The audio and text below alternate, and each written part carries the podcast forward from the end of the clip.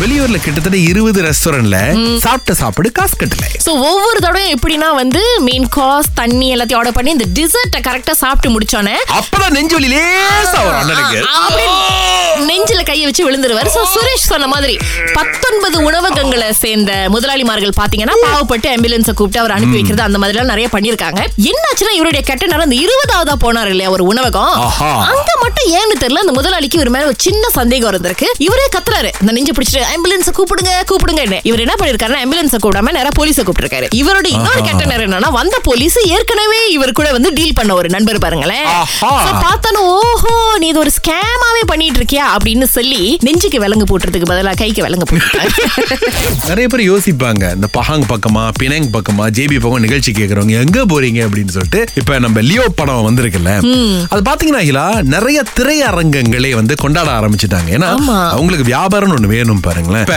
எந்தெந்த நாட்டுல தமிழர்கள் இருக்காங்க அப்படிங்கறத இந்த திரைப்படம் ஓடுறத வச்சு நம்மளால கண்டுபிடிக்க முடியும் தெரியுங்களா யூரோப் பக்கம் பாத்தீங்கன்னா ஆமா. ஏர்லி புக்கிங் எத்தனை மில்லியனா எஸ் எனக்கு தெரிஞ்சு சுரேஷ் இந்த காலையில வந்து படம் ஓடுறதெல்லாம் நான் வந்து இந்தியால தான் கேள்விப்பட்டிருக்கேன் தமிழ்நாட்டுல ஓடி அந்த மாதிரி நான் கேள்விப்பட்டிருக்கேன் எனக்கு தெரிஞ்சு தமிழ் படம் மலேசியால ஐமேக்ஸ்ல காலையில் எட்டு மணிக்கு ஓட போறது இதுதான் ஆமா. சோ இதுக்கப்புறமா வந்துட்டு இந்த விஷயங்கள் பெருசா நடக்கும் என்னோட ஒரே ஒரு ஆசை என்ன தெரியுமா நம்ம நாட்டு என்டர்டைன்மெண்ட் இந்த அளவுக்கு பெருசா போகணும் இதை வந்து நம்ம கொண்டாடணும் அப்படிங்கிறதா இன்னைக்கு முதல் முறையா நம்ம வந்து ஒரு ஒரு ஏழு மணிக்கெல்லாம் வந்து ஒரு சினிமாக்கு வந்து இன்னைக்கு ஆமா, வந்து ஆமா. கொண்டாட்டத்துல நம்ம இருக்கோம் கொஞ்சம் யோசிச்சு பார்த்தோம் அப்படின்னா ஏன்னா சாதாரண நேரத்துல வந்து ஒரு பத்தரை பதினொன்னு அந்த மாதிரி தான் படமே ஆமா, ஆரம்பிக்கும் ஆமா. ஒரு எட்டு மணிக்கு காலையில படம் அப்படின்ற பட்சத்துல எல்லாருக்குமே ஒரு தனி சந்தோஷம் ஸ்கூல் காலேஜ் யூனிவர்சிட்டி ஆரம்பிக்கிற டைம் இருக்குது பட் இல்லங்க இன்னைக்கு ஒரு நாள் நாங்க லீவ் போட்டுட்டு வந்து தளபதி பாத்துட்டு தான் போவோம் இருக்காங்க முதல்ல ஒரு ஃபேன் வந்தாரு "அண்ணே, நான் படம் பார்க்க வரல என்வாயர்மெண்ட் எப்படி இருக்கு பார்க்க வந்தேன் ஓ. படம் என்னைக்கு பாக்குறீங்க நான் படம் நாளைக்கு பாப்பேன்னு ஆ. இந்த பேனர் கட் அவுட்லாம் வச்சிருக்காங்க பாருங்க நிறைய பேர் வந்து படம் அந்த காப்புலாம் வச்சு படம் எடுக்கிறாங்க ஆமா.